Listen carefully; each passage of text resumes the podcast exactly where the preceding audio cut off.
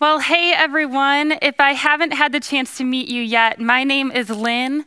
I work with the college age and young adult ministry, and it is so good to be with you today. So, wherever you are watching online right now, thank you so much for being here. Now, I want to begin today with a question. And my question is this What is your biggest fear? What is your biggest fear? Now, there are all sorts of things that we're each afraid of. But one fear that's pretty universal is our fear of death. Now, I know it's not the most fun topic, talking about death, but it's actually a really important one, and we're going to talk about it today.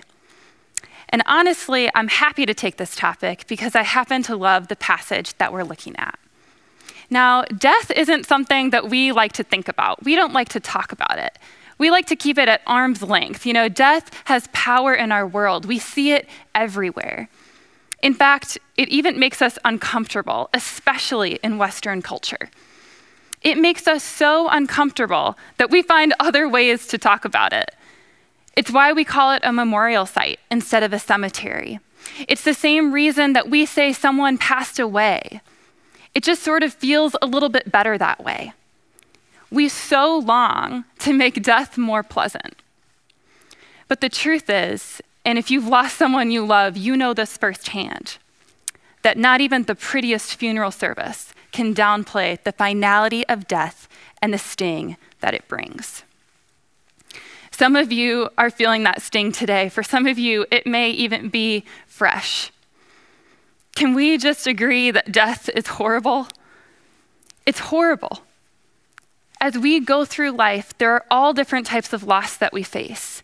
And sometimes it's physical death, but sometimes it's the death of other things in our lives. You know, I think about this year, 2020. Talk about losses, right? Each and every one of us has lost out on a plan that we made or something that we were hoping for.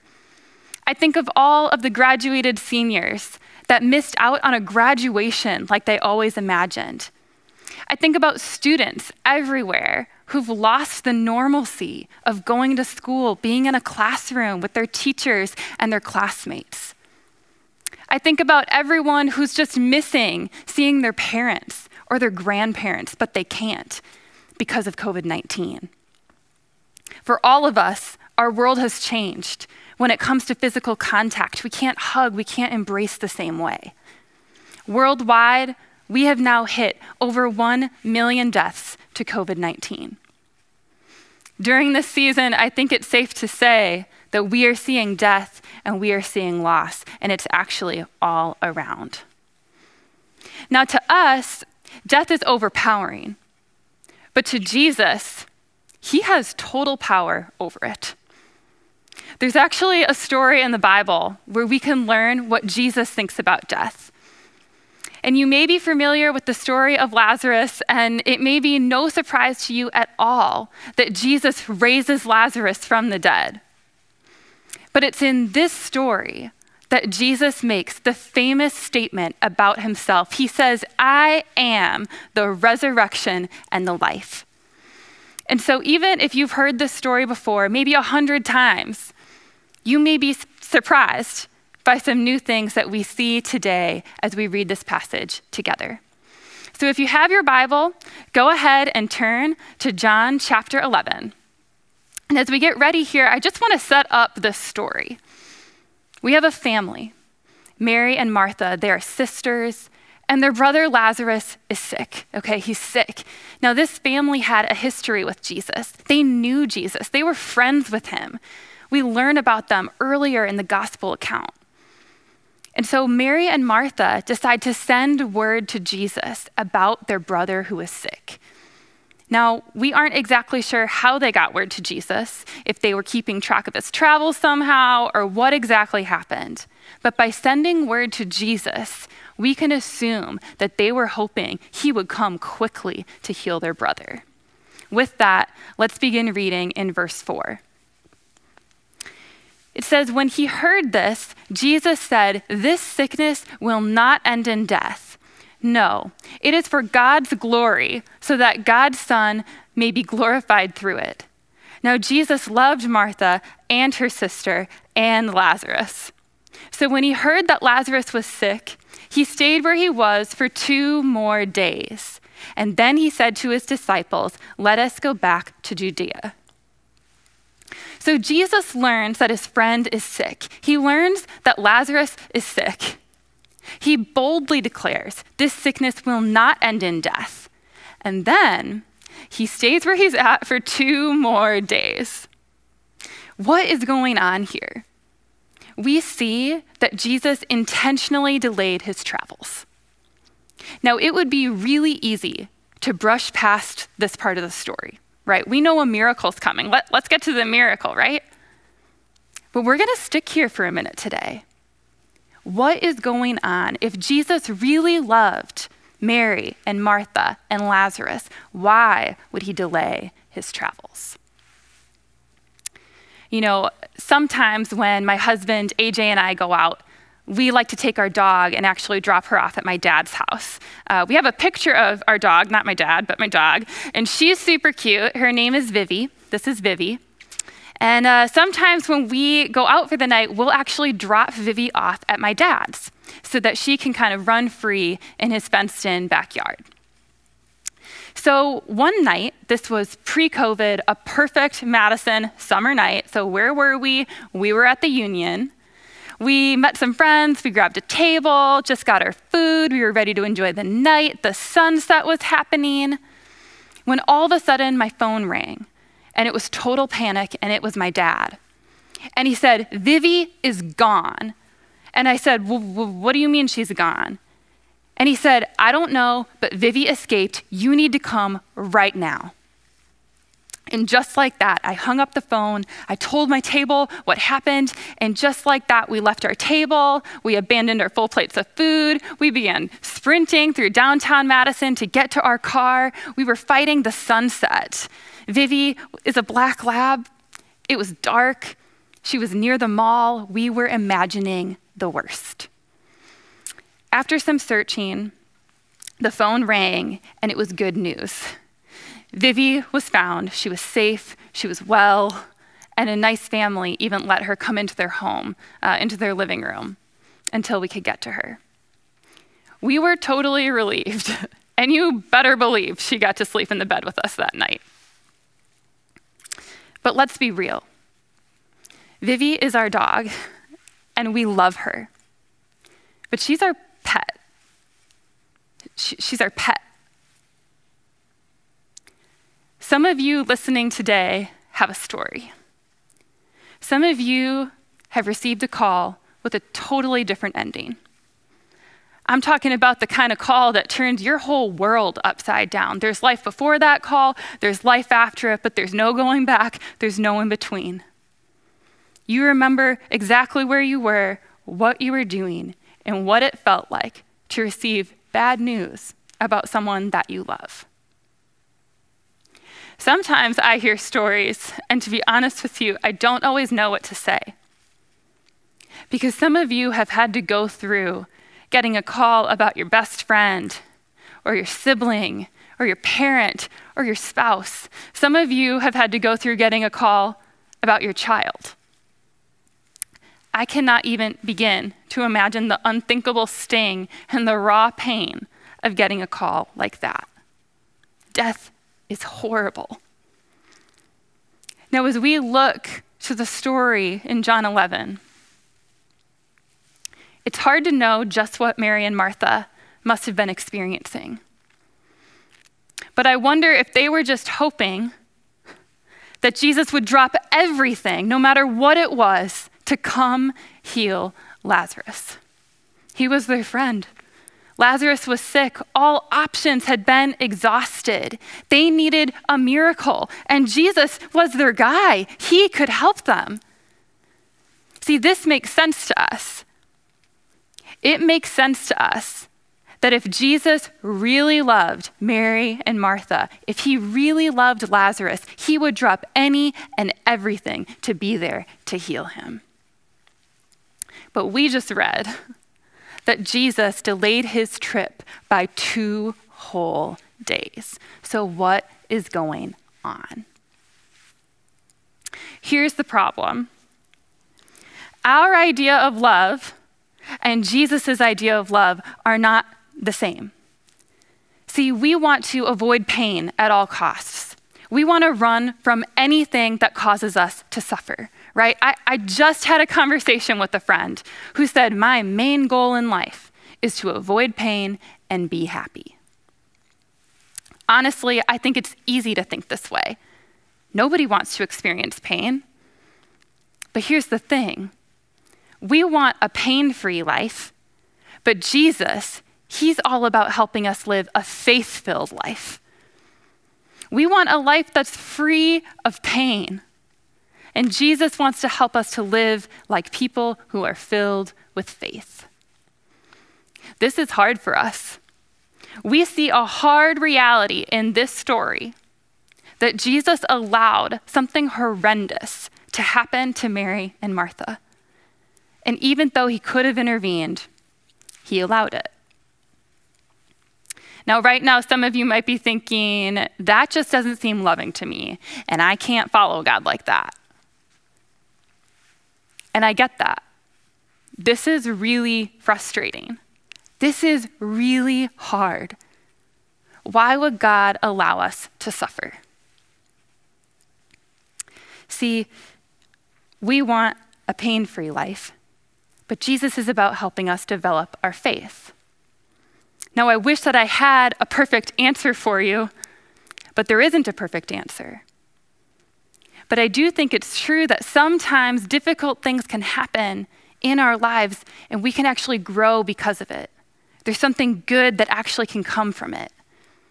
I think of a parent, you know, taking their kid to the doctor or to the dentist. You know, the kid, they don't understand. They don't know what it's all about, they don't see the purpose. But the parent knows, you know, this may cause some pain, but there's actually a reason that I'm doing this.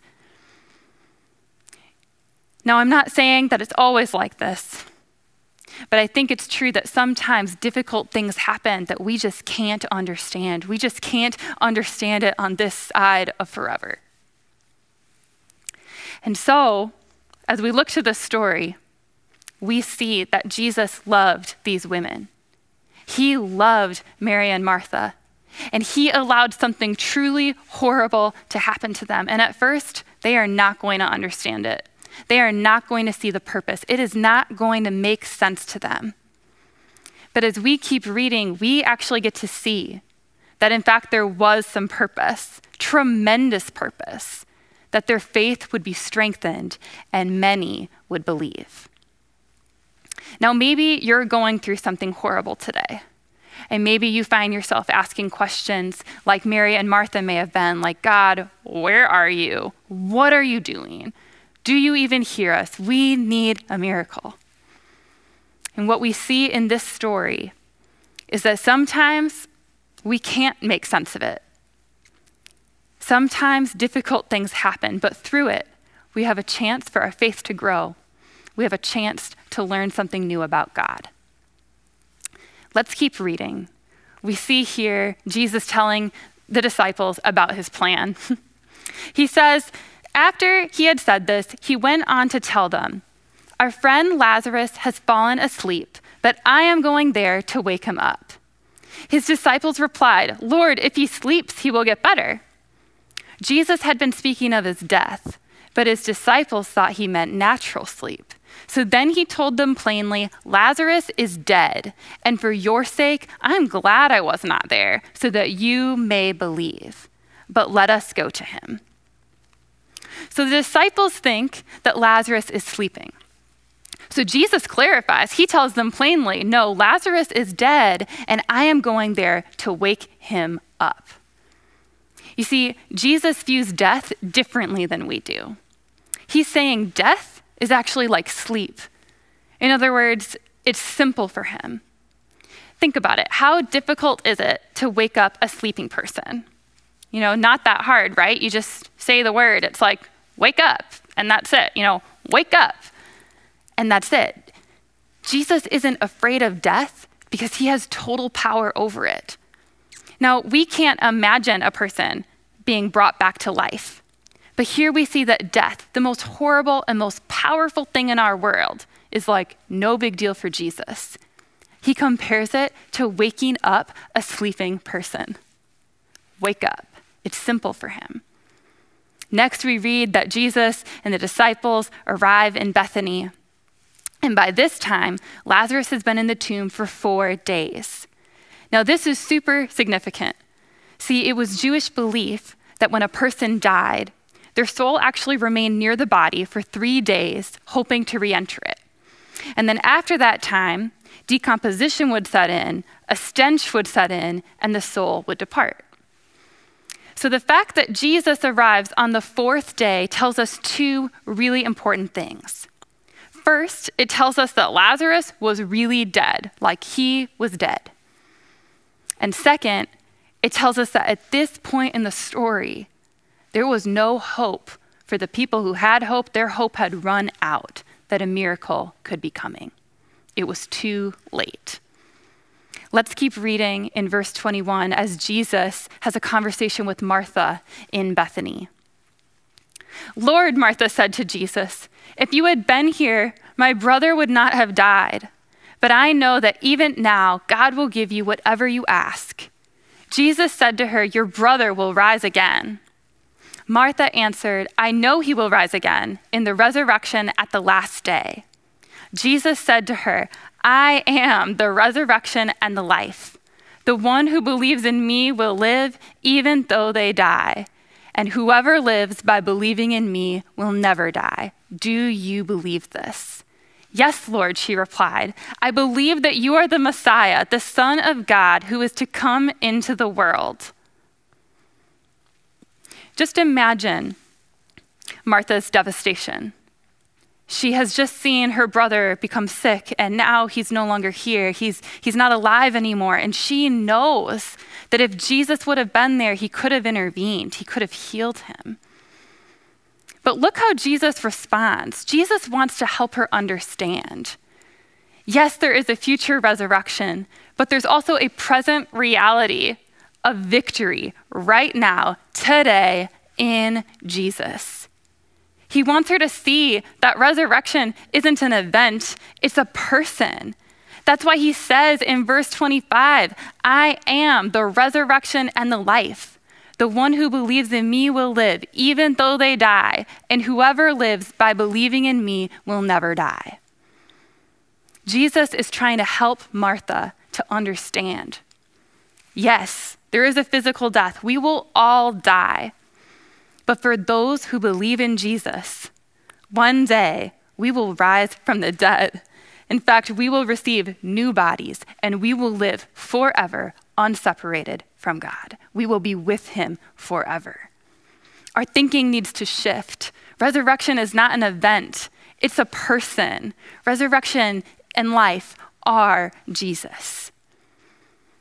There's something so remarkably simple about this conversation between Jesus and Martha. He says, I am resurrection and life. Do you believe this? And she says, Yes, Lord, I believe. Simple faith is taking someone at their word, and that's exactly what Martha is doing here. She is taking Jesus at his word. Now, can I just say that faith, it doesn't always seem that simple to me. You know, I have a lot of questions and I like answers. I, I like to have the answers, actually. I want evidence. I want to see with my own eyes. I've got doubts. I want those resolved. You know, faith doesn't always seem all that simple. Yet when we look to how Martha responds, she didn't have all the answers. She was grieving. She lost her brother. She didn't know where Jesus was. Yet she states plainly, Yes, Lord, I believe. This is simple faith. It doesn't mean she doesn't have doubts, but it means that she has simple faith. She's taking Jesus at his word. Next, we see that Martha goes to get her sister Mary. Mary rushes out to be with Jesus. It says the other mourners followed with her. It must have been a scene. Mary, just like Martha, knew if Jesus would have been there, he could have intervened, he could have healed her brother. Jesus then asks them if he could see where the body was laid. He wants to see where Lazarus' dead body is laying. And this next part, we cannot miss this next part. It is so important for us to see this part today. That even though Jesus knew he was going to raise Lazarus from the dead, even though he knew that was coming, he didn't just beeline to the miracle. Instead, he fully entered into their pain and he was with them in their darkest hour. Next, we see the shortest verse in the Bible, such a powerful verse, John 11 35. It says, Jesus wept. He wept. Even though God never intended it, He understands our grief. Psalm 34 says, The Lord is close to the brokenhearted and saves those who are crushed in spirit. If you are grieving today, there is a God of all comfort who loves you. If you are grieving the loss of someone you love today, you're invited to go to God and He will be with you every step of the way. I know that it probably doesn't make sense right now. I know that it's hard to imagine anything good could come from it. Pain is difficult. We want to avoid it. In fact, sometimes we self medicate. We turn to all other types of things to deal with it, to numb ourselves. We turn to TV, food, alcohol, exercise, activity, even people, whatever we can, because the sting of death is too much to bear. Now, maybe you're not grieving physical death today, but you are grieving, and in fact, it feels a lot like death. You know, I remember when my family divorced, it felt like something died. More than 10 years later, we've never all been in the same room together. We never again shared a meal. It's like life changed and there's no going back, it's over. Loss like this, it can feel a lot like death. Maybe you've experienced loss like this. If you've been through a divorce, if you've seen the door close on your hopes and your dreams, if you've been abandoned, if you've lost a friendship, if you've been devastated by the exhaustion of infertility, if you had a future in mind for yourself or your child that isn't the reality, if you've seen the clock run out, loss like this can feel a lot like death. Whatever you may be facing today, whatever grief you may be experiencing, there is a God of the universe, of all comfort, and you are invited to go to him, to weep with him. He'll be with you. He's the one who heals, and he can breathe life into the hardest places. Let me be clear we have a God who cares. Jesus wept because he loved Lazarus and he loved Mary and Martha. But he can see the big picture when we can't. See, death has so much power in our world. Death has a sting. That's why we dread it. That's why we fear it. That's why we avoid it. When we grieve, we are actually coming to agree with Jesus that death is horrible. Now, we are living in the fall right now, which means that sin and death reign on the earth right here, right now. And you don't need me to tell you that. You see that with your own eyes. But there's more to the story. Jesus is about to show that he has the power to resurrect. He is about to demonstrate. He is the one who one day is going to set all things right. Because there is a day coming where there will be no more death or mourning or crying or pain because Jesus, he has power over death. Resurrection is not an event, it's a person. We've got to get our heads around this idea. The opposite of death is Jesus. Jesus is life, and he's about to give new life to Lazarus. He's about to bring him back to life. Let's read on and see how this miracle unfolds. In verse 38, Jesus, once more deeply moved, came to the tomb. It was a cave with a stone laid across the entrance. Take away the stone, he said. But Lord, said Martha, the sister of the dead man, by this time there is a bad odor, for he's been there for four days. Then Jesus said, Did I not tell you that if you believe, you will see the glory of God. Again, John wants us to see it's the fourth day, meaning Lazarus is really dead. Nobody thinks a miracle is coming. Nobody can see what's right around the corner. And then there's Martha, who, you know, moments ago was declaring her belief in Jesus. And now she's trying to help Jesus out. She's like, oh, the body's gonna smell. Like, you might not wanna do that, right? And Jesus reminds her believe, and you will see the glory of God. He's calling for an even greater faith. Finally, we read in verse 41 So they took away the stone. Then Jesus looked up and said, Father, I thank you that you have heard me. I knew that you always hear me, but I said this for the benefit of the people standing here, that they may believe that you sent me. When he had said this, Jesus called in a loud voice, Lazarus, come out.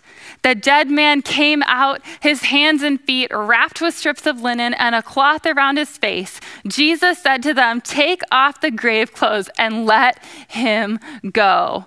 Jesus did exactly what he said he was going to do. He said he was going to wake Lazarus up, and that's what he did. He said, Lazarus, come out. He's saying, Lazarus, wake up, wake up. There's new life. It says Jesus called in a loud voice, not so that Lazarus would hear, it was so everyone else would hear. It was raw authority over the grave. He didn't want there to be any confusion, no mistake about it, no crowd whispering, you know, what did he say? Did you catch that?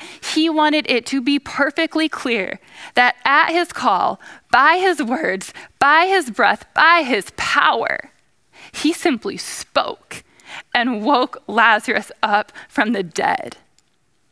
The circumstances, they looked bad. Jesus was too late. Lazarus was too far gone, and a miracle seemed impossible even to those who believed. But no circumstances can limit Jesus' power. He has power, and his power was on display so that they might believe. Resurrection is not an event, it's a person, it's Jesus. Now, I want to talk for a minute to those of you who may be watching and you're not really sure what you think about Jesus. First, I want to say welcome. I'm so glad that you're here. I know that it might sound a little crazy, but we believe that there was a real person named Jesus and that he has complete power over death. If you want to learn more about this, we have groups you can join at Blackhawk to learn about who Jesus is. But we believe that there was a person named Jesus, and we believe he loves you more than you can possibly imagine. That's the Jesus that we believe in, a God of love. And I believe that he's saying today, you're invited. Come see that I am who I say I am. I am the resurrection and the life. Do you believe this? And now maybe you're thinking, well, I don't know about that. I've got I've got some doubts and I I don't have I don't know about that. I have reservations. Me too. I have doubts and I have questions. And around here, we actually think that's an okay thing. See, the disciples, they actually lived and walked with Jesus, and they had doubts. Jesus isn't looking for perfect belief. He isn't looking for the absence of doubt. He doesn't even want you to ignore your doubts. We have a God who is big enough for whatever doubt you may be experiencing. We can bring him our doubts. But what would it look like for us to start taking Jesus at his word? What would it look like to say, I've got these doubts, so I don't know about this, but I'm going to start taking you at your word, Jesus? And scripture says that if you believe, you will never die. You are going to live forever. It's hard for us. You know, we, we can't see the big picture all the time. We want a pain free life, but Jesus wants to help us live a faith filled life. He wants to grow our belief. This is why Jesus delayed arriving in Bethany. This is why Jesus arrived on the fourth day. This is why he called in a loud voice for all to hear. This is why he brought Lazarus back to life. He did these things so that we might believe. And not only that, but the moment you believe, you are going to receive the Holy Spirit. And just like the disciples who lived and walked with Jesus, you are going to grow as you live with the power of God, making you fully alive from the inside out. And one day, you are going to die, but that's all it will be. And you are going to live forever. Eternally, you will never be separated from God's presence. My guess is that many of us today can really relate to Mary and Martha in the story. We see death, we see loss all around us, and we're trying to make sense of it and still keep growing in our faith. But the truth is, when you place your faith in Jesus, you'll come to find that actually we have a whole lot in common with Lazarus. Just like Lazarus, when you place your faith in Jesus, you cross from death into life. You become fully alive and you become evidence of God's power to wake people up. Wake up. He has power over death. When we look to the ending, ending of the story, we see that there's more. Jesus calls Lazarus out of the grave. He calls him by name into new life. And it says that Lazarus had strips of linen all around his face, face. He had a cloth over his face as well. And Jesus tells the people standing around, take off his grave clothes and let him go. It's like those clothes, those don't belong on you. You see, when you place your faith in Jesus, you become fully alive. But there's a process that begins of breaking free from all this stuff from the old life that just doesn't belong on us. And just like Lazarus, sometimes we need others to help us, to help us to see the stuff that we can't see on our own. It's like, oh, I got a linen back here. Oh, I didn't know I even had that. Oh, I've been following Jesus for what, 16 years? And oh, there's another piece of linen. There's more to take off from my old life. I want to invite you. If you're not already in community, if you're not in a group, we have so many great groups here at Blackhawk. You can learn to walk in new life. You can break free from your old stuff together. When you get with others, you can actually grow. You can navigate your doubts. When you need to, you can even grieve together. But you can learn to walk in new life with a new perspective. Because we know that death, it doesn't get the final word. Because Jesus is the resurrection and the life. In a moment, we have an opportunity to take communion with Daniel leading us. But first, I just want to pray for every single one of us today that we would feel the very real invitation from God, that we would come and see that Jesus is who he says he is. He is the resurrection and the life.